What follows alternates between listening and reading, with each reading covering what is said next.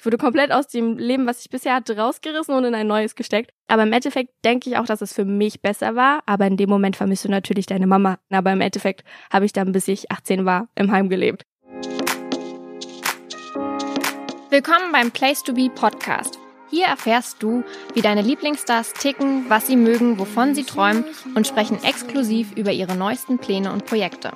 Abonniere und folg uns auf Apple Podcasts, Spotify oder der Podcast-App deiner Wahl. Mein Name ist Nathalie und heute spreche ich mit Betty Tauber.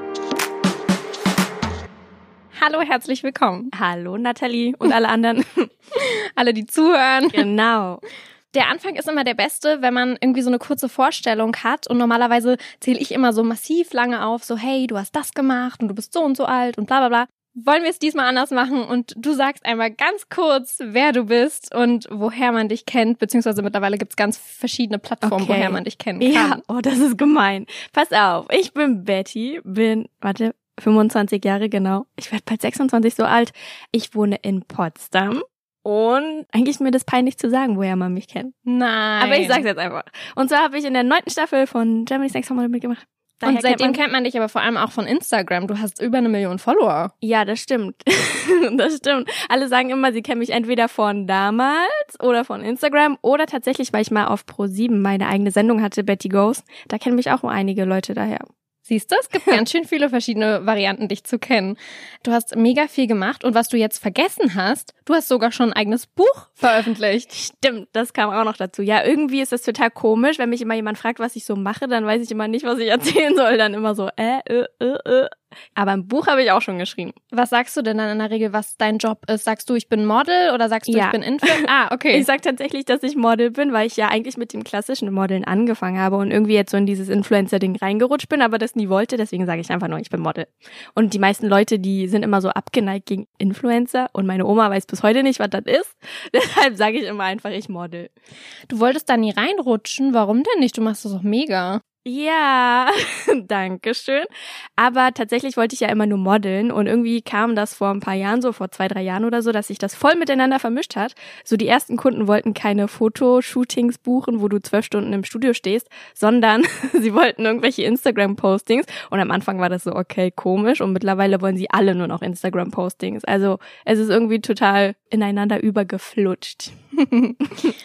Dein Buch ist jetzt kein klassisches Buch, weil es ist so ein Coach-Yourself-Buch. Ja. Wie ist es denn dazu gekommen? Du bist erst 25, dass du schon so Coaching-Tipps mitgeben kannst. Pass auf, das war so. Ich wollte eigentlich schon immer ein Buch schreiben, bloß ein bisschen anders, als es jetzt geworden ist. Eigentlich war das eher so der Vorschlag von meinem Verlag, dass wir so ein Coach Yourself Buch machen und ich dachte auch erst, äh, äh, äh, okay. Aber ich habe mich drauf eingelassen und es ist eigentlich ganz cool geworden, weil ich habe dieses Buch so ein bisschen an meine Flugschule angepasst. Das ist erstaunlicherweise echt verrückt, wie krass man das eigene Leben auf so eine Flugschule beziehen kann. Klingt jetzt total verrückt, aber es ist tatsächlich so. Das musst du genau erläutern, vor allem für die Leute, die nicht wissen, was für eine Flugschule du meinst, denn dein Hobby ist nicht unbedingt gewöhnlich. Nee, das stimmt. Also, erstmal muss man dazu sagen, ich fliege. Ich liebe Autos und Flugzeuge und ich habe jetzt meinen Flugschein schon ein bisschen und fliege manchmal, wenn ich Langeweile habe, in der Welt umher und so ein bisschen rum und mache Loopings und keine Ahnung, sowas alles.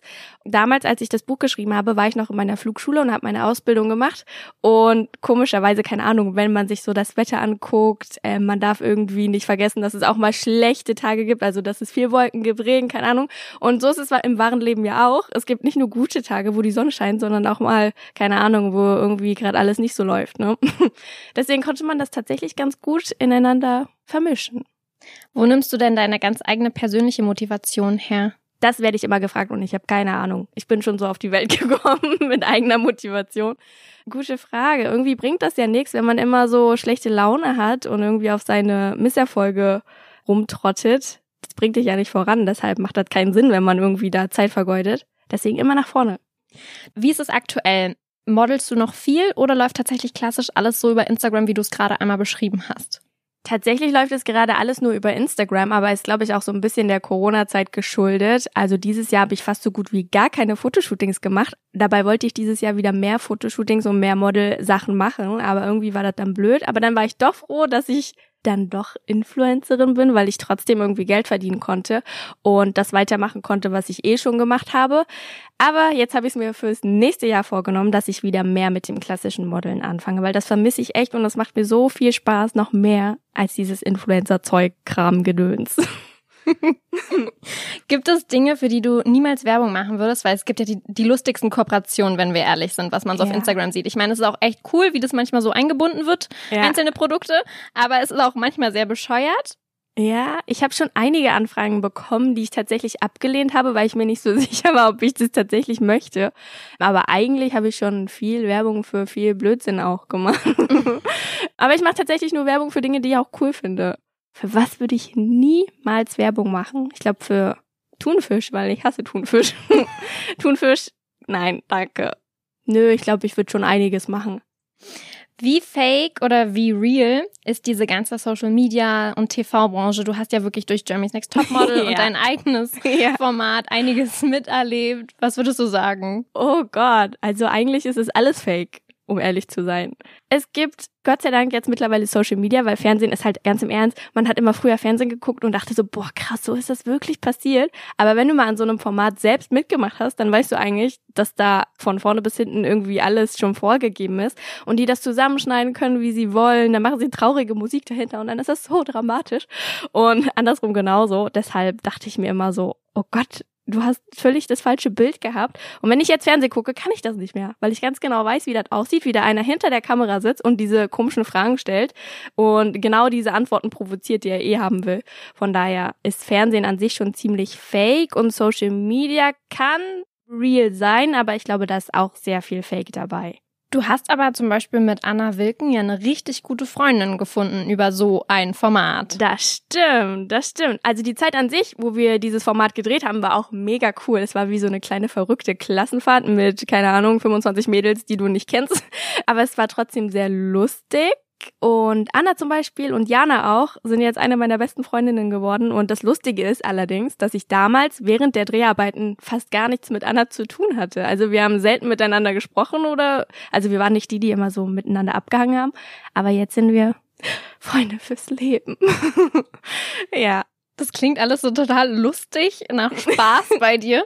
Hast du auch irgendwo negative Erfahrungen gehabt oder irgendwie so einen Moment gehabt, wo es zu viel für dich war? Wir haben ja relativ lang gedreht damals.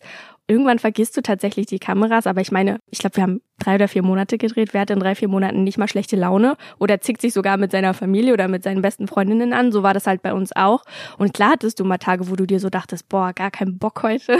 Oder die nerven mich alle.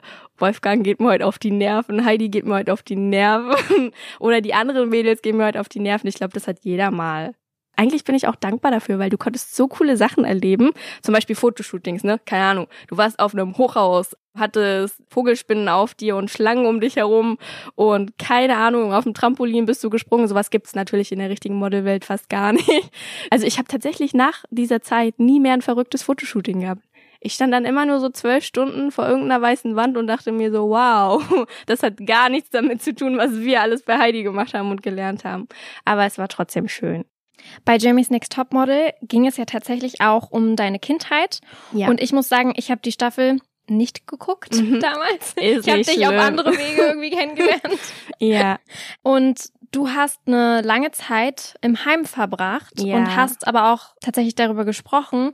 Für alle, die die Folge mhm. nicht oder die Staffel nicht geguckt haben. Ja. Wie kam das?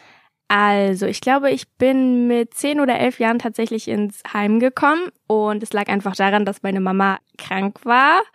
Sie war süchtig und ich habe all die Jahre noch bei ihr gelebt und naja, wenn du ein Kind bist, dann bekommst du das gar nicht so richtig mit, wenn du es ja nicht anders gewohnt bist. Ähm, ich habe nur immer mitbekommen, dass irgendwie die Nachbarn sich beschwert haben. Und dann ist immer das Jugendamt zu uns nach Hause gekommen und hat Kontrollen gemacht. Aber als Kind hast du das irgendwie nicht so realisiert. Bis zu dem Tag, als ich tatsächlich von meiner Mama getrennt wurde. Und wir haben damals noch zusammen in Berlin gewohnt und hatten einen Termin beim Jugendamt. Das war so ein prägender Moment in meinem Leben, weil wir waren mit meiner Klasse im Zoo und meine Mama war dabei als Wandertagbegleitung. Und dann dachten wir so, okay, gehen wir danach halt zu unserem Termin. Und dann musste sie in einen Raum und ich in einen Raum. Und dann so nach drei, vier Stunden, wo ich schön abgelenkt wurde und so vom Computer Spiele spielen durfte und alles sowas, was Kinder toll finden, ähm, habe ich dann gefragt, wo ist denn meine Mama? Und dann meinten sie so zu mir, ja, du, deine Mama ist schon zu Hause, du wirst jetzt auch erstmal nicht nach Hause kommen. Und dann ist erstmal eine komplette Welt für mich zusammengebrochen. Und die einzige Frage, die ich hatte, war, darf ich noch auf meine Schule gehen, wo ich bisher zur Schule gegangen bin? Und dann meinten sie so, ja, ja, kein Problem.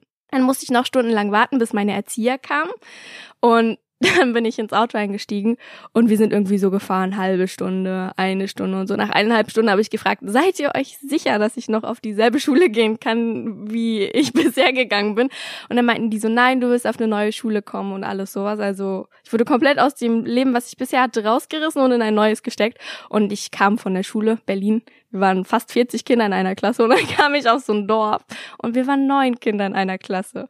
Und ich musste Hausschuhe in der Schule anziehen und ich war komplett überfordert mit meinem Leben, weil ich musste noch nie Hausschuhe in der Schule anziehen. Und ich durfte meine Mama erstmal auch Ewigkeiten nicht sehen und es war echt ganz schön blöd, weil keiner hat mir gesagt, was los ist, was jetzt passiert, wie lange das so sein wird. Und mir wurde immer nur gesagt, ja, ja, das ist nicht lang, du darfst bald deine Mama wiedersehen, aber im Endeffekt habe ich dann, bis ich 18 war, im Heim gelebt. ja. Und du konntest auch nicht vorher zurück oder? Ja, es ist schwer, glaube ich, wenn man ein Problem hat, so wie meine Mama, das in den Griff zu bekommen. Und ich glaube, das Jugendamt ist da auch sehr, sehr streng, was so die ganzen Vorgaben angeht. Und es hat einfach nicht funktioniert. Aber im Endeffekt denke ich auch, dass es für mich besser war. Aber in dem Moment vermisst du natürlich deine Mama. Sie war mein Ein und Alles. Ich habe mit ihr immer allein zusammengelebt. Und es war nicht so einfach. Und ich habe auch etliche Abhauversuche gestartet. ich habe meinen ganzen Rucksack voller Süßigkeiten gepackt und hatte irgendwie drei Euro für ein S-Bahn-Ticket und hatte vor, 20 Kilometer zur S-Bahn-Station zu laufen und dann zu meiner Mama zu fahren. Aber es hat nicht funktioniert. Ich glaube, ich habe es einen Kilometer geschafft. Dann wurde ich wieder eingefangen. Klingt voll hart, aber ist tatsächlich so. Und dann dachte ich immer nur, ja, du musst das Beste draus machen. Und ich habe aber tatsächlich bis zuletzt dran geglaubt, dass ich irgendwie wieder zurück zu meiner Mama kann. Und hast du sie in der Zeit regelmäßig sehen können?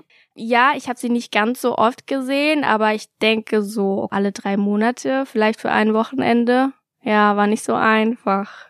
Und deine Freunde aus der Schule? Also aus meiner alten Schule tatsächlich hatte ich dann nie mehr Kontakt zu irgendwelchen. Eigentlich zu gar niemandem. Ich hatte halt von jetzt auf gleich ein komplett neues Leben. Ja. Krass, du erzählst das so total ja. locker. Ja. Macht das nicht mega was mit einem? Also ich meine, ich muss schon gerade wieder, also ich weiß gar nicht, erst haben wir den Podcast mit Anna, die erzählt so eine krassen Stories. Ich fange fast an zu flennen. Jetzt kommst du hier so. Also wie gesagt, ich muss halt ja. halt wirklich gestehen, ich kannte diese ganze Geschichte noch nicht so genau. Ja.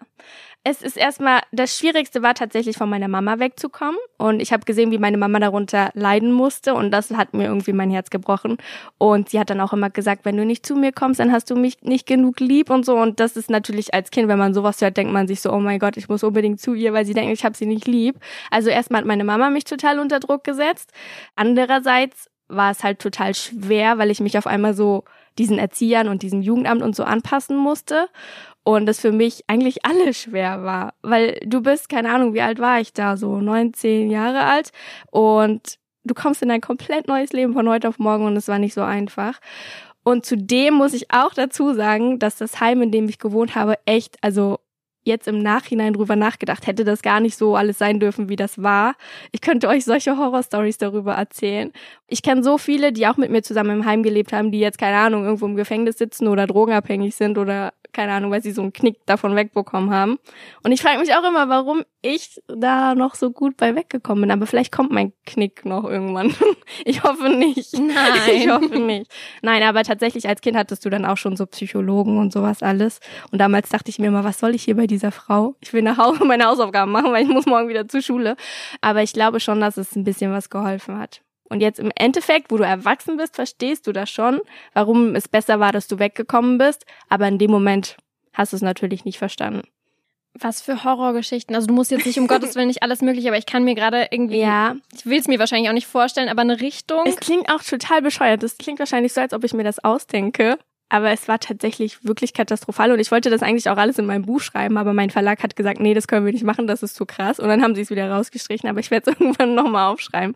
Zum Beispiel, ich kam halt auf so ein Dorf, keine Ahnung, da gab es vielleicht 50 Häuser oder so, zwei Stunden von Berlin weg, also im tiefsten Osten Brandenburg, kurz vor der polnischen Grenze. Und wir mussten ein Kilometer zur Bushaltestelle laufen, egal ob es Winter oder Regen oder keine Ahnung was hatte. Dann dieses Haus, ich habe unter so einem Dachfenster geschlafen und dieses Dachfenster war einfach undicht. Also es hat durchgeregnet, war denen aber komplett egal. Dann habe ich im Zimmer zum Beispiel mit einer geschlafen, die so manchmal so ein halbes Jahr in der Psychiatrie war und dann ist sie wiedergekommen und also sie wollte mich immer umbringen und da wurde unter ihrem Bett immer so eine Axt gefunden und keine Ahnung was. Also es ist wirklich richtig ganz komische Dinge sind da passiert. Mhm. Kannst du heute ruhig schlafen? ja, kann ich schon. Weil ich, ich glaube, ich bin einfach, seitdem ich 18 bin und ausgezogen bin, denke ich mir so, also ich war nicht für immer in diesem Heim, ich habe das dann gewechselt, nachdem ich tausendmal beim Jugendamt gesagt habe, ich kann hier nicht mehr bleiben. Aber jetzt bin ich frei. Das klingt voll bescheuert, aber ich bin frei und kann machen, was ich will. Und muss nicht mehr Geschirr, Handtücher bügeln oder irgendwas, keine Ahnung. Eine Sache zum Beispiel, die mich richtig aufgeregt hat, ich war gerade in meinem Abi, also mitten im Abitur und musste eigentlich lernen. Und wir hatten so einen Erzieher, der war so, der kam halt aus Neuseeland und war voll so die Frohnatur und die wollten unbedingt, dass wir Heimkinder, weil wir ja eh so einen schlechten Ruf hatten und auch viel Scheiße gebaut haben in unserem Dorf, dass wir uns immer mit den Dorfbewohnern versöhnen und dann mussten wir mal einmal im Jahr so ein Nachbarschaftsfest machen und dann haben wir so Honig machen müssen und Schmuck machen müssen und so. Und ohne Witz, dann kam unser Erzieher auf die Idee, dass wir einfach Schmuck aus Knochen machen weil er das in Neuseeland gesehen hat und das total toll findet. Was für und, Knochen? ja, Wo kamen die her? Dann sind wir einen Tag nach der Schule zum Schlachthof gefahren und haben solche Kuhbeine, so abgehackte Kuhbeine geholt. Und dann mussten wir die abkochen und aus diesen Knochen mussten wir Schmuck machen. Und die wollten immer, dass ich nach der Schule diesen scheiß Schmuck mache. Und ich habe mich so oft aufgeregt und habe gesagt, ich habe keinen Bock, diesen scheiß Schmuck zu machen. Ich muss für mein Abitur lernen. Und dann habe ich, keine Ahnung, eine Woche Hausarrest oder so bekommen, weil ich gesagt habe, dass ich das nicht machen will. Sowas halt.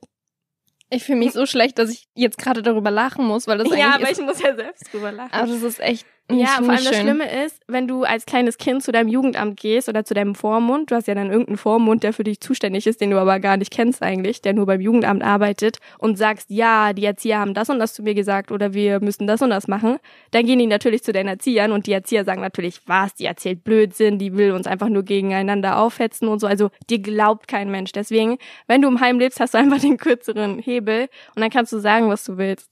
Hat nichts gebracht. Deswegen habe ich immer ganz brav meistens gelächelt und das gemacht, was ich machen musste und dachte mir, wenn du 18 bist, dann kannst du endlich ausziehen. ja. Wie war das dann, als du 18 warst? Also, was oh. genau ging dann los? Als ich 18 war, habe ich gemacht, was ich wollte. Tatsächlich. Endlich war es soweit. Und mein bester Freund hat immer gesagt, wenn du 18 bist, dann fahre ich mit quietschenden Reifen vor und rette dich da raus. Und so ähnlich war es auch. Ich war dann nur noch bei irgendwelchen Freunden, habe dort geschlafen und so. Und das Ding war, ich war ja noch mit meinem Abitur und das Heim war komplett überfordert, weil die meisten sind 16, machen ihre Ausbildung und ziehen dann aus. Und ich war irgendwie so die Einzige, die ihr Abi gemacht hat und war immer noch dort. Und das Jugendamt bezahlt das aber nur bis dann und dann irgendwie den Heimplatz. Und dann war es tatsächlich so, dass ich nach meinem Abi ja noch keinen Job oder kein Studium hatte. Und dann musste ich Miete bezahlen. Und Gott sei Dank, danke an Omi, die hat mir meine 200 Euro Zimmermiete bezahlt, dass ich da noch wohnen bleiben konnte. Es waren nur ein paar Monate dann war Germany's Next Topmodel da und dann hat sich mein Leben wieder komplett geändert. Ja. Wie ist das heute? Hast du noch Kontakt mit deiner Mama oder wieder? Mm, nein, meine Mama gibt's mittlerweile leider nicht mehr. Und mein Papa, der lebt eineinhalb Stunden von hier weg und es ist so sporadisch. Also ich melde mich so alle zwei Monate, drei Monate mal, aber es ist nicht so diese Tochter Papa-Verbindung, die er jetzt aber gern hätte. Ja, als ich im Heim gewohnt habe, hat er sich halt auch nie gemeldet. Deshalb denke ich mir so, warum soll ich es jetzt machen? Ich wollte gerade fragen, wo war er denn in der Zeit? Ja, er meint auch immer, er will mir das irgendwann erklären und so, aber ich will darüber gar nicht mehr reden. Und ich habe ihn auch lieb, er ist mein Papa, aber ich will da trotzdem nicht drüber reden es ist schwer. Die einzige, die immer für mich da war, war meine Oma. Die hat zum Beispiel damals immer meine Klassenfahrten bezahlt, dass ich trotzdem mit auf Klassenfahrt fahren konnte oder dass ich reiten gehen konnte. Ich bin nämlich damals immer geritten und sie hat dann immer meinen Reitunterricht bezahlt. Ohne Omi wäre ich da wahrscheinlich auch nicht so gut durchgekommen. Kommen wir zu einem positiven Thema. ja, das ist aber was Gutes. Weil du sagen. bist ja so positiv und Ja. ich denke, dein Hobby hat auf jeden Fall viel damit zu tun. Mhm. Ähm, nicht sehr klassisch, dass du einen Pilotenschein gemacht hast. Genau. Wie kam es bitte zu diesem Hobby? Also, weiß nicht, wie man da drauf kommt. Ja, das ist auch eine gute Frage. Vielleicht liegt es irgendwie an meinem Nachnamen, vielleicht hatte ich das schon immer im Bluttaube, ne? Man weiß es nicht. Aber ich glaube, ich war tatsächlich acht Jahre und dann saß ich mit meiner Mama vom Fernseher und da lief Red Bull Air Race. Ich weiß nicht, ob euch das was sagt, wo die so durch Pylonen fliegen. Und ich habe das gesehen und habe so gesagt, Mama, das ist das Coolste, was ich je in meinem Leben gesehen habe. Das will ich auch mal machen. Und dann habe ich das natürlich irgendwann aus den Augen verloren, obwohl ich damals zu meiner Oma gesagt habe, da war ich wohl noch relativ klein, Oma, wenn ich irgendwann mal verheiratet bin und einen Mann habe und Pilotin bin, dann habe ich keine Zeit mehr für dich, dann muss ich dich ins Heim stecken. und irgendwie habe ich das schon immer prophezeit und meine Oma meinte so, als ich dann meine Flugprüfung bestanden habe, Scheiße, jetzt wurde deine Prophezeiung wahr. Und da habe ich gesagt, Oma, keine Angst, du musst nicht ins Heim. Aber der Rest ist tatsächlich wahr geworden. Ich wollte das schon immer machen und dann bin ich beim Red Bull Air Race mal dabei gewesen, live, und habe den Weltmeister von 2014 kennengelernt. Der kommt nämlich aus Deutschland. Und dann hat er zu mir gesagt, du kannst gerne mal bei mir mitfliegen. Und dann bin ich bei dem mitgeflogen. Dann bin ich aus dem Flugzeug ausgestiegen und habe mich direkt, also noch an dem Tag, bei der Flugschule angemeldet und gesagt, das will ich unbedingt auch machen. Jetzt habe ich meinen Flugschein. da bin ich. Wie läuft das so ab? Muss man da nicht auch einige Sachen, irgendwie Kriterien erfüllen? Man kann nicht einfach so einen Flugschein machen. Doch, eigentlich schon, erstaunlicherweise. Mein Fluglehrer hat auch immer gesagt, du willst nicht wissen, was da für Idioten oben im Himmel rumfliegen. Es ist ähnlich wie auf der Straße. Manche Leute, die einen Führerschein haben, die sollten eigentlich keinen Führerschein haben. So ist es auch beim Flugschein. Du kannst dich ganz normal anmelden, musst zum Fliegerarzt, der checkt halt deinen Körper. Und ob du Farben erkennen kannst, keine Ahnung. Ob du den richtigen Blutdruck hast, sowas halt. Dann musst du dein Führungszeugnis hinschicken und deine Auszüge aus Flensburg. und dann darfst du fliegen, genau. Das Also- klingt voll einfach. Darfst du erstmal die Schule machen, dann musst du natürlich erstmal Schule schaffen. Ist aber auch gut teuer, oder? Ja, tatsächlich. Ähm, man sagt so, du musst mit 14.000 Euro rechnen, aber ich glaube, ich habe bestimmt das Doppelte bezahlt. Ja, das Schlimme ist halt, dass man den Sprit bezahlen muss. Der ist halt so teuer, ne? Und der Fluglehrer ist auch teuer, der ist schon teuer. Was macht man dann jetzt mit so einem Flugschein? Ich meine, du kannst ja nicht einfach sagen so, morgen fliege ich nach Paris. Doch, kann ich machen. Könnte jetzt morgen mit dir nach Paris fliegen, wenn du willst.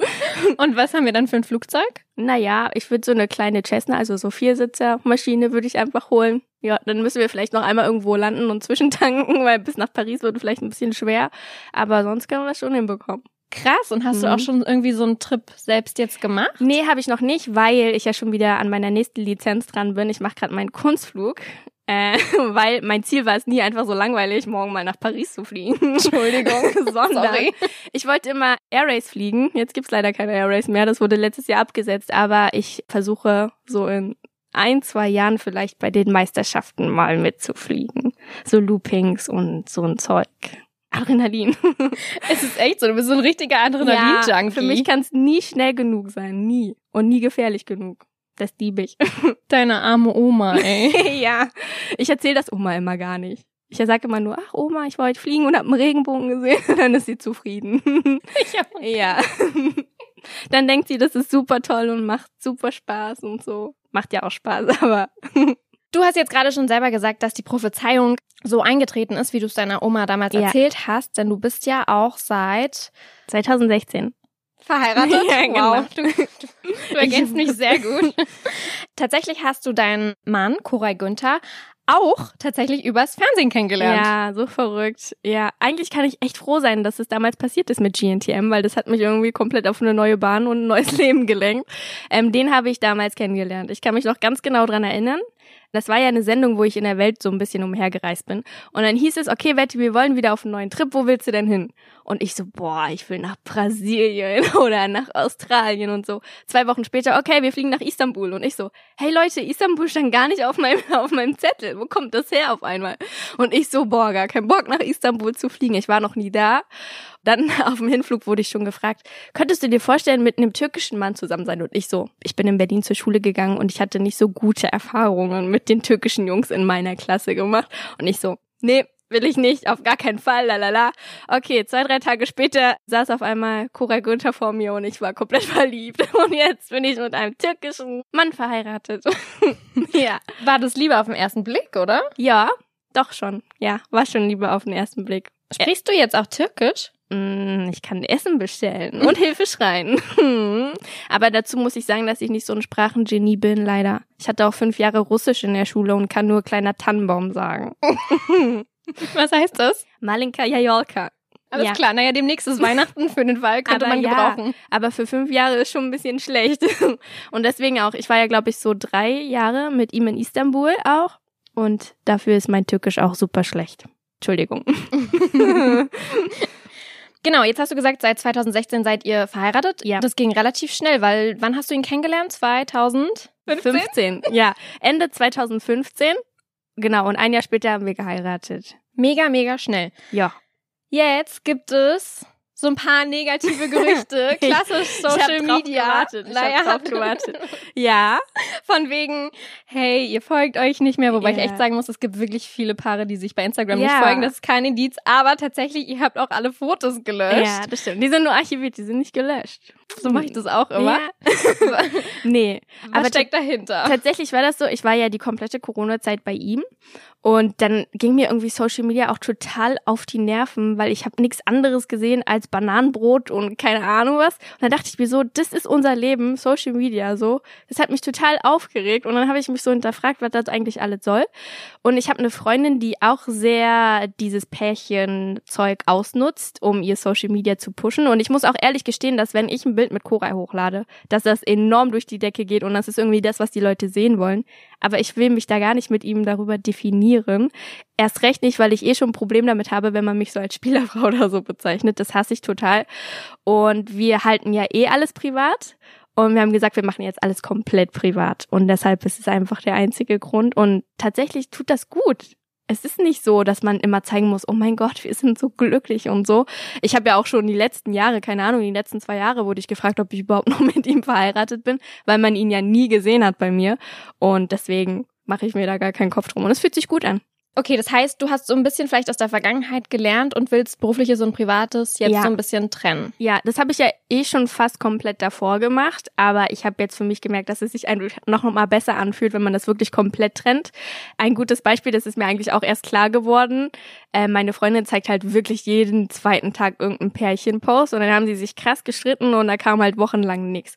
Und sie wurde so bombardiert von wegen, na, bei euch läuft's wohl gerade nicht so gut und na, la la la la. Und sie hat das so mitgenommen und sie hat sich so schlecht gefühlt und hat sich so aufgeregt über diese Leute. Und dann dachte ich mir so, ja, bist du selbst dran schuld, wenn du jeden zweiten Tag so ein Pärchenbild hochlädst. Deswegen, das brauche ich nicht. Das will ich nicht. Ich muss aber jetzt trotzdem fragen, weil vielleicht ist dir auch aufgefallen, Corona-Zeit ist so der Babyboom schlechthin. Ja, Denkst du schon an Kinder? tatsächlich denke ich schon an Kinder, aber habe ich schon die ganzen letzten Jahre dran gedacht, aber irgendwie war nie der passende Zeitpunkt. Aber ich glaube, so in ein, zwei Jahren bin ich jetzt bereit dafür. Noch nicht jetzt, aber vielleicht so in ein, zwei Jahren. Es fängt jetzt an, dass ich so Babysachen süß finde. Ja, aber gerade ist auch voll blöd, weil irgendwie ja jeder ein Baby bekommt. Das ist irgendwie gerade wie so, ich muss jetzt ein Baby bekommen, weil alle ein Baby haben. Und allein, weil alle jetzt ein Baby haben, will ich jetzt schon kein Baby. Weil wenn alle irgendwas wollen, dann will ich das nicht. Ich bin immer so, ich muss immer so ein bisschen gegen den Strom schwimmen. auch okay, du wirst ja dann vielleicht demnächst irgendwo auch Tante. Ja, das kann auch sein. Jetzt warst du selber im Heim und es gibt ja auch generell viele Kinder, die ein Zuhause suchen. Ja. Könntest du dir vielleicht auch mal vorstellen, später ein Kind zu adoptieren? Definitiv. Es wäre echt mein Traum, ein Kind zu adoptieren. Ich hätte auch gern irgendwie ein eigenes, weil ich so dieses Schwangersein und so mal miterleben möchte, und wie sich das so anfühlt und die ganze Vorfreude. Aber ich will auf jeden Fall auch ein Kind adoptieren. Weil ich halt weiß, wie viele Kinder irgendwo sitzen, kein Zuhause haben und sich einfach nur so ein bisschen Liebe oder eine richtige Familie wünschen. Ich zum Beispiel, ich hatte nie das Bild von einer richtig klassischen Familie und mir fällt es heute noch schwer, wenn ich irgendwie bei meinen besten Freunden oder so mit nach Hause gehe und da ist Papa und Mama, dann weiß ich immer nicht so recht damit umzugehen. Und auf jeden Fall will ich das. Jetzt kommen wir mal zu einem richtig krassen Break hier. Ja. Weil du bist Model und wenn wir nicht ein Model danach fragen, dann weiß ich nicht, wen ich danach fragen soll. Beauty-Tipps. Wie hältst du dich fit und wie hältst du dich jung? Ich habe immer so Angst vor dieser Frage, weil ich kenne mich leider mit Beauty absolut gar nicht aus. 0,0. Wirklich. Ich glaube, ich werde auch niemals irgendwie einen Werbespot für Lippenstift oder irgendwas machen, weil ich es einfach nicht kann und keinen Lippenstift trage. Aber ich werde immer gefragt. Deswegen sage ich jetzt einfach meine Standardantworten. Ich habe gute Gene tatsächlich, also wenn es jetzt um Thema Sport und so geht, obwohl ich tatsächlich, ich habe so zugenommen. Deswegen habe ich heute auch so einen Pullover angezogen, wie ich anhabe. Ich muss jetzt wieder zum Sport. Ich bin 25, ich muss jetzt endlich mal zum Sport. Ich habe tatsächlich drei, vier Jahre keinen Sport gemacht und es fällt mir gerade so schwer. Gar nicht? Gar nicht. Aber da habe ich gute Gene. Hä, Corona war voll die Zeit, wo alle zu Hause irgendwelche Homeworkouts Habe ich gemacht auch gemacht, habe ich auch gemacht, aber es hat nichts gebracht. Also ich bin immer so ein Mensch, ich will so äh, vier Kniebeuge machen und dann will ich aber auch einen richtigen Victoria's Secret Body haben. Und wenn der nicht da ist nach vier Kniebeuge, dann mache ich auch nicht weiter. Deswegen muss ich mich jetzt motivieren und wieder anfangen. Weil ich habe so einen kleinen Specki-Speck habe ich bekommen. Ja, ja, ja, bestimmt. Ja, es ist jetzt nicht wirklich schlimm und so. Ich weiß, ich bin immer noch dünn, aber man fühlt sich halt nicht wohl. So, wenn ich so im Auto fahre und ich fahre über so einen Huckel, dann merke ich das am Bauch und das will ich nicht. dass du das bei den ähm, Geschwindigkeiten, die du im Auto hast, dass du das noch merkst. Denn ja, Betty fährt nämlich übrigens auch kein normales Auto, ja, ne? ich liebe Autos. Das ist mein Problem auch. Ich wünschte, ich würde mich nicht so für Autos interessieren, sondern so für Schmetterlinge fangen oder Käfer sammeln. Das wäre günstiger. ja, und umweltfreundlicher. Wie viele Punkte hast du in Flensburg? Noch gar kein. Kein Punkt Oh, in krass. Flensburg. Aber da muss ich auch mega aufpassen wegen meinem Flugschein tatsächlich. Also da gibt's keine richtige Regelung und es kommt drauf an, wenn dein zuständiges Amt sagt, nö, du hast einen Punkt, jetzt kannst du auch nicht mehr fliegen, dann kannst du nicht mehr fliegen. Sobald du einen Punkt hast, darfst du nicht mehr fliegen. Könnten die theoretisch machen, ja. Oh. Muss man schon aufpassen. Ich glaube, jetzt bei einem Punkt wären sie so, ja, okay, aber zum Beispiel Jana Heinisch, die macht ja gerade ihren Flugschein. Und darf ich mal petzen? Ich petze jetzt, sie ist mir wahrscheinlich so sauer. Aber wenn sie noch einen Punkt bekommt, darf sie ihren Flugschein nicht weitermachen. Entschuldigung, Jana. Das war nur ein Beispiel. Gut zu wissen. Ja. Für alle, die vielleicht auch planen, einen Flugschein zu machen. Genau, da solltet ihr euch auf der Straße ein bisschen benehmen. Aber das Gute ist ja, dass man noch so schnell fahren kann auf der Autobahn, wie man will. Und dann kannst du es ja auch einfach da machen. Bei dem Rest kannst du einfach eine Blitzer-App anmachen. Das ist so krass. Also wenn man sich über die Stimme hört, ich kann es optisch einmal kurz wiedergeben. Bettys Augen funkeln richtig, Ja. wenn sie übers Auto fahren und schnell wir können, fahren wir könnten uns redet. jetzt auch drei Stunden über Autos unterhalten. Das wäre echt toll. Das Da, wäre da echt kann ich, schwierig. mehr, kann ich mehr zu sagen als über Beauty auf jeden Fall. Na, Moment. Also Okay. über Autos kann ich leider überhaupt gar nichts sagen, geschweige Ja. denn, dass ich die richtigen Fragen stellen würde. Aber ich habe noch eine Beauty-Frage und Ja. ich glaube, die kannst du gut beantworten. Denn was auch unter das Thema Beauty fällt, sind deine ganzen Tattoos. Ah, ja. Weil, wenn man dich so sieht, sieht man es eigentlich gar nicht so schnell. Ja. Aber du hast doch einige. Ich glaube, lass mich mal kurz sehen. Ich habe eins, zwei, drei, vier, fünf, sechs, sieben, acht. Acht habe ich. Acht Tattoos, aber die sind alle klein und versteckt. Man sieht sie nicht auf den ersten Blick. Ich habe eine in meiner Handfläche, aber die muss nachgestochen werden. Ist eine Wolke. Dann habe ich hier, das ist mein größtes Tattoo im Flugzeug. Am Arm. Das ist mein Mhm. Lieblingstattoo. Fast unter der Uhr schon. Ja, genau. Dann habe ich noch weiße Tattoos auf der Innenseite von Vom- meinem Arm. Dann habe ich hier noch ein weißes Tattoo, da steht Koray. Dann habe ich hier ein schwarzes Tattoo. Dann habe ich eins in meiner Lippe. Hier. Das ist immer total blöd zu zeigen. Letztens habe ich mich voll erschrocken. Ich stand vorm Spiegel und wollte irgendwas an meinen Zähnen gucken und habe da was Schwarzes gesehen auf meiner Lippe, aber es war mein Tattoo. Ich vergesse das immer selbst, weil man steht ja nicht jeden Tag vorm Spiegel und guckt sich sein Tattoo auf der Lippe an. Voll special, so weiße Tattoos. Mhm. Wie bist du darauf gekommen? Ja, wahrscheinlich habe ich das wieder irgendwo im Internet gesehen und gedacht, das hat keiner, also will ich's haben, weil es keiner hat. Und dann habe ich's gemacht. Und es sieht so ein bisschen aus wie eine Narbe und das finde ich sieht voll böse und cool aus. Und Ja. in der Lippe, ey, das muss richtig wehgetan haben, oder? Dachte ich auch, dachte ich auch. Ich habe gar keine Angst vor diesem Tattoo-Schmerz. Ich finde den voll schön, da könnte ich sogar bei einschlafen. Aber diese Lippe, da hatte ich wirklich Angst und das sah so lustig aus, weil das wurde so festgeklebt mit Klebeband und so getrocknet, damit meine Lippe trocknet und ich sah richtig dumm aus und ich dachte, scheiße, es wird so wehtun, aber man hat es einfach überhaupt nicht gemerkt. Gar nicht. Zu meiner Enttäuschung. ich hätte schon gerne ein bisschen gemerkt. Aber was richtig wehgetan hat, war die Wolke in der Handfläche. Die hat wehgetan. So ein bisschen, als wenn man so ein Messer nimmt und so richtig so Dabei ist die voll klein, ne? 50 Cent groß, würde ich sagen. Ja, ja, aber die muss jetzt nochmal nachgestochen werden. Ja. Dann hast du den Schmerz, den du in der Lippe haben wolltest. genau, doppelt auf einmal dann. Planst du schon weitere? Tattoos? Auf Mhm. jeden Fall. Aber das Ding ist, bei mir muss das immer richtig überlegt sein. Ich kann mir jetzt nicht einfach irgendwie, keine Ahnung, ein Smiley oder so stechen lassen, so wie Anna zum Beispiel. Anna hat ja damit gar kein Problem. Sie versucht mich auch schon seit Jahren zu überreden, dass wir so ein Freundschaftstattoo machen. Das will ich aber nicht, weil dann hat sie das auch und ich will nur Tattoos, die ich habe. aber es ist nicht so einfach, aber da kommt bestimmt was. Was bedeutet die Wolke? Die Wolke bedeutet Himmel für, mein, für meine Mama. Ja, das ist tatsächlich auch so ein Grund, warum ich dann wirklich fliegen gelernt habe, damit ich ein bisschen dichter an Mama sein kann. Ja. Weil es ist komisch, ne? Man sagt immer, wenn so Hunde oder so sterben, dann erklärst du deinen Kindern, ja, der Hund ist jetzt im Himmel. Und das sagst du einfach nur so, damit die Kinder irgendwie Ruhe geben und denken, okay, der ist im Himmel. Aber dann, wenn du tatsächlich einen Menschen verlierst, den du über alles liebst, dann glaubst du auf einmal auf, auch wirklich solche Dinge. Und egal, ob es jetzt stimmt oder nicht, aber das beruhigt dich irgendwie so ein bisschen. Und ich habe auch so einen Stern, der Mama ist, und den gucke ich dann immer jeden Abend an und so. Das hilft einem. Das ist das perfekte Ende. Ja. Wir haben voll den roten Faden jetzt wieder zum Thema zurück. Ja. Deswegen beenden wir es hier. Vielen Dank, dass du dir Zeit genommen hast Dankeschön. und so viel erzählt hast. Ja. Ich hoffe, ich habe nicht zu viel erzählt, zu viel durcheinander. Nee, das Okay. war wirklich richtig cool. Dankeschön. Danke euch. Ich hoffe, die heutige Folge hat dir gefallen. Nächste Woche gibt's auch schon den nächsten Talk.